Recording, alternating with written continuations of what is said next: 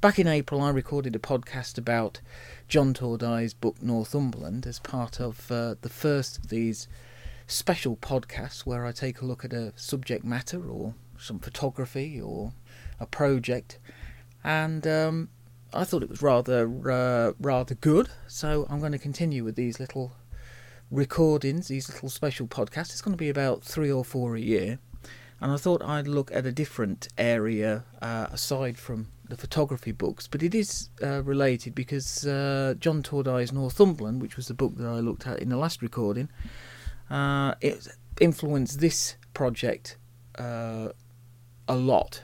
Uh, it was a big influence, and so I thought I would talk about the Norfolk project, which is a big photography project that I started officially in 2001, but the the idea really first started in about 1998, or at least the first sort of like the foundations of it uh, occurred then. And uh, it was taken over 10 years, uh, all over the county of Norfolk, and the idea was was to sort of like document uh, various different facets of the county's life and history, and just generally capture things. There was no particular plan, there was no particular idea at the start. It was just sort of go along and see what I can find with my camera. And initially, it was going to be uh, in 2001, at least, when the the the idea came together that I was going to do it as a as a project and uh, keep at it. Originally, it was going to be just for five years, but then I realised that I could do it a lot longer than that. There was so much that could be shot and documented that I thought I would carry on and uh, and basically give it no cut-off date, which is how it is now. It's at the moment it's sleeping, for the want of a better word. Uh, but it's still an active project. Whenever I go down to the county, it gets reactivated so, uh, you know, the next time that I go down there, there'll be more pictures to take. Uh, really, the project stemmed from, like I say, from the, the John Tordai book, but there was another reason for starting it, and that was in 1988. I had come out of university and I was sort of creatively and emotionally burnt out, probably more creatively uh, burnt out than emotionally. But either way, the, the degree hadn't been quite what I'd wanted, and I was a bit disillusioned with photography. Uh, my confidence had gone, and I really needed something to get my photography back on track, to get the the interest and the passion back. And I thought, well, what I need is a is a big project that I can get my teeth into, something you know that I can concentrate on, um, away from the other areas that I was looking at. Because at the time I was looking into the idea of becoming a freelance photographer, and of course, working photography is different to personal photography. Uh, I was looking down a more commercial route than a documentary. So I was sort of going back to my roots, taking something, uh, some influences, and uh, just heading out to try and recover my photo mojo, I suppose you could say. So I'm having a look at the gallery on the website at the moment, and it's certainly by no means uh, complete, but it's a good indication of the work that so far has been, you know, edited and collated. And uh, I suppose, really, uh, I'll just for this podcast, I'll just pick out a few images which I'm particularly fond of. The first one being uh, the first image that comes up, which I think actually sums up the project quite nicely, and it's uh, looking over the old airfield at the 100th Bomb Group Museum. This is a fantastic place. Uh, it's an old airfield, US Army Air Force airfield from World War II, that's been um, renovated by a group of uh, volunteers. It was renovated in the 1970s. They saw this old Army Air Force tower that needed a bit of love and attention, and they thought it would make a, a great memorial to uh, the people who flew from that airfield. And over the a period of quite a few years, uh, they managed to get the funds and do it up, and the volunteers put together this fantastic memorial museum. And the tower tower has uh, a memorial. It even has a little chapel, which is very nice, and uh, with pictures of all of the crews who uh, sadly didn't make it back. And this picture that I took, I think it'd be probably about 2009, something like that was a picture that I'd wanted to take for quite some time. It was just looking over the airfields, getting a sort of uh, 12 o'clock high vibe. There's a, a great 1940s film, 1949 I think it was made, uh, got Gregory Peck in it, and it's called 12 o'clock high, and it's all about uh, a squadron operating out of England and the, the stories of, uh, you know, what happened to it.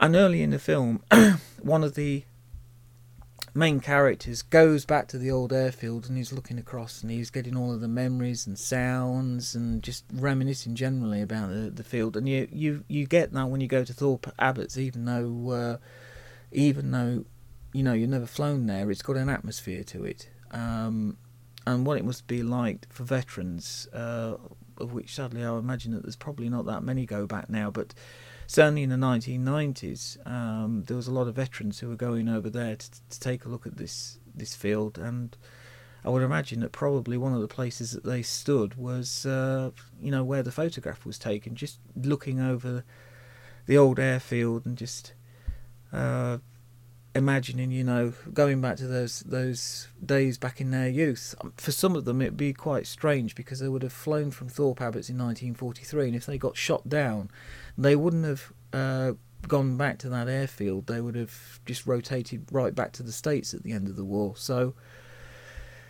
You know, it could be the that some of them, and it and it's it is documented. You know that some of them took off in 1943, and the next time they actually visited the field will be some 60 65 years later, which must be an incredibly uh, strange feeling for people. The following image is just inside the tower, and there's a model which gives a scale of the size of the airbase, which was absolutely huge.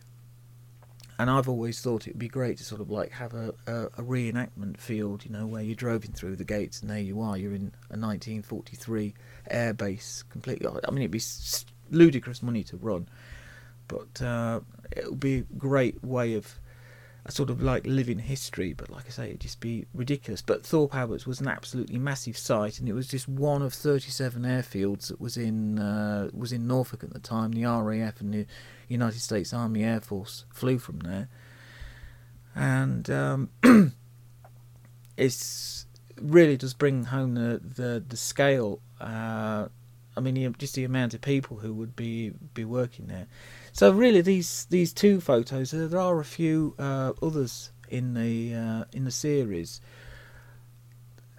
Is sort of looking back at pretty recent history of what happened to the county and uh, how important it was during the war. A lot of the uh, strategic and tactical aviation took off from there to f- fly against Nazi Europe. Uh, and it's just uh, an absolute joy to see a place like that. It is like a living memorial, and hopefully it will carry on for quite a few years. I really do want to go back and take some more photos, uh, but in colour. Uh, a lot of the work is in black and white there, but I'd, I'd like to get some more colour work shot there. The other end of the gallery is a series of images that were taken in 2016, and it was a bit of a surprise visit. And it kind of like fits into the memorial sort of like side of those first two images, in that, but from a, a more personal point of view, in that Sadly, in 2016, my mother was diagnosed with terminal cancer, and we decided that we would give her one last holiday. And the holiday that we decided, for a number of reasons, um, was that we'd take her to Norfolk. And a lot of it was that it wasn't that far uh, in the scheme of things. I mean, it was far enough considering how frail she was. She was physically not in a a great way. And, and looking back, we actually only just sort of like made the holiday. I think if we'd have left it another couple of weeks, she just would not been have been able to do it. She was uh, going downhill, uh, uh an increasing pace, sadly. So there's six images at the end, starting with uh, a nice image of a couple walking across a windswept beach at Burnham Overy Staithe, Norfolk. And this is a fantastic beach that I'd visited before. You have to walk out um, for a, probably about a couple of miles before you reach, you know, a set of dunes, and you go over the dunes, and then hey presto, you're on this absolutely massive beach. And when I was there last, the wind was blowing the sand across. And you know, like I say, that summer had been particularly awful. Um, we'd got the, the the news in July, but we knew that something was wrong from about April, May, and we were just getting all of the tests, and the tests seems as as though you know they were going to take uh, forever to find out, you know, what was the matter with my mum, and then we we found out.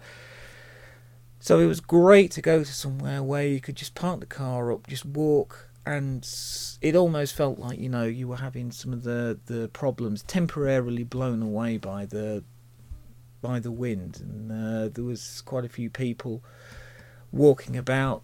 The next shot along is uh, walking the dog, which is a, a reasonable, reasonably new image. I've been going through these a steady, but what I would call um, I'm taking my time with them. Um, they're not easy images to, to look at, and I think a lot of that is because they they kind of like um, reflect change to me. Um, there's a lot of melancholy in there, I suppose you could say. Uh, you know, considering that the rest of the, the project is quite upbeat and uh, you know is is showing the the beauty of the, the Norfolk. There, there's a bit more with these final images. There's sort of like a bittersweet element in there, really. In fact, I actually find them looking at them. I actually find them quite lonely images in a rather uh, rather odd way. Uh, but maybe that's just me reading something into them. Um, but you know, there's uh, there's one or two rather nice uh, pictures in there. The last one, which is a World War II uh, clifftop pillbox resting on the beach between Cromer and East Runton. I mean, the pillbox is featured before. There's a 6.6 black and white image that I took, I think, about 2007. So, uh, nearly 10 years before. Um, and, you know, and this World War II cliff top pillbox has been uh, taken from the cliff top by coastal erosion and has been dumped on the beach, and it's been there ever since. So it's it's it's sort of an environmental photo in a way, uh, because where it is is is not where it was built, and uh, it's it's sort of there's a lot of that with uh, the World World War Two uh, defensive uh, installations.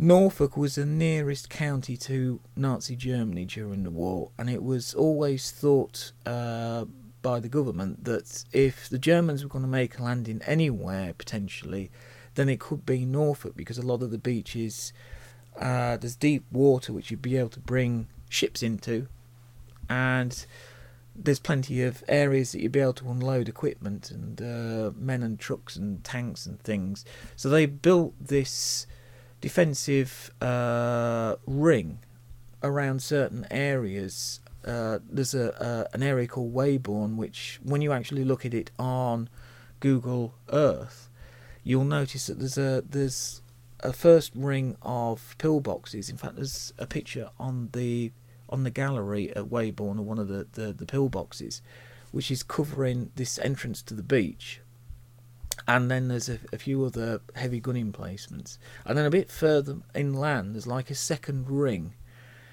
Uh, so, you know, if the Germans make it past the first ring, then you've got the second ring of defences. Now, a lot of these are sort of like overgrown and, and hidden now, but uh, occasionally you can be going through a Norfolk village and then come across a, a machine gun pillbox. Uh, just by the side of the road, uh, obviously put there to try and defend the the, the village as, as much as possible.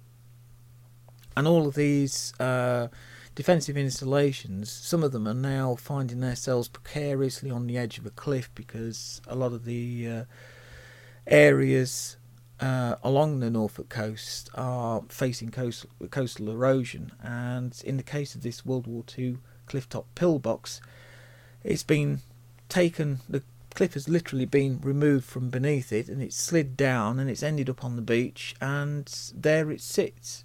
And it's it's something I always go over and touch for some reason. It's always nice to sort of like see it because um, you know it's it's I don't know whether it, it's moved particularly. I think it has. It's I'd have to compare both of the pictures from ten years, but it hasn't moved that much. It always seems though it, it's there, and considering the, the the battering that it takes from the waves, uh, especially during the winter, it must see quite a bit of uh, water. It's it's not doing too badly.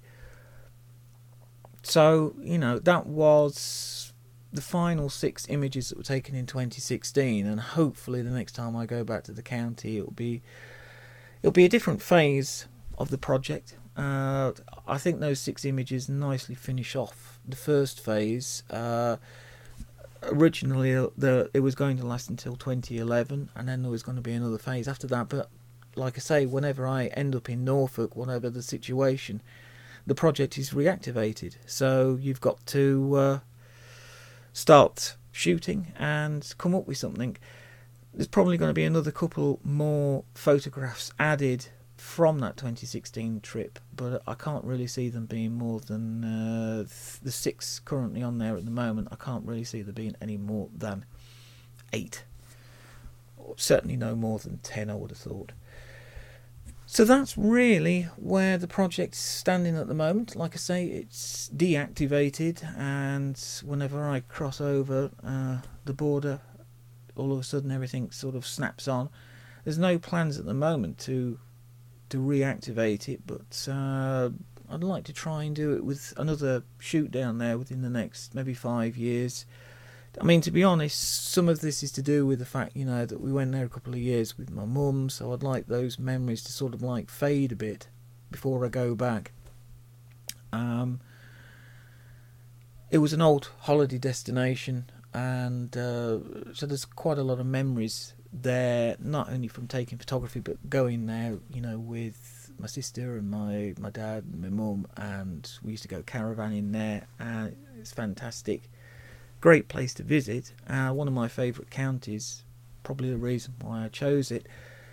And um, it's just very, very diverse. It's just a, a great place to go and take pictures. You can always come away with something interesting, and it's always changing. And because it's always changing, you're always going to have something that you're going going to be able to um, to photograph and document. So that's it for the first Norfolk Project special podcast. I'm sure that there are going to be more because there's plenty more to talk about to do with this project. And um, yeah, I mean, it, it's just fantastic to be able to talk about these images and just get some of the, the stories out. It's coming up to the start of it is. Well, like I say, it started technically, you know, if you really wanted to go back to the basics in 1998, so that's 20 years ago, and um, it certainly helped me develop my photography further after uh, my photo education stopped. It, it, helped me get my love and passion for photography back, which I think is important. So that's the reason why the Norfolk project's got quite a special place in my heart, really and uh, I think it's probably going to continue until one day I drop off my perch. We'll just have to see how um, how it goes, but I really enjoy taking pictures down there, and as long as I enjoy taking the pictures, I'll carry on. Thanks for listening, and there will be another podcast later this month, and there will be another special podcast probably in about another three months' time, something like that, round about September, something like that.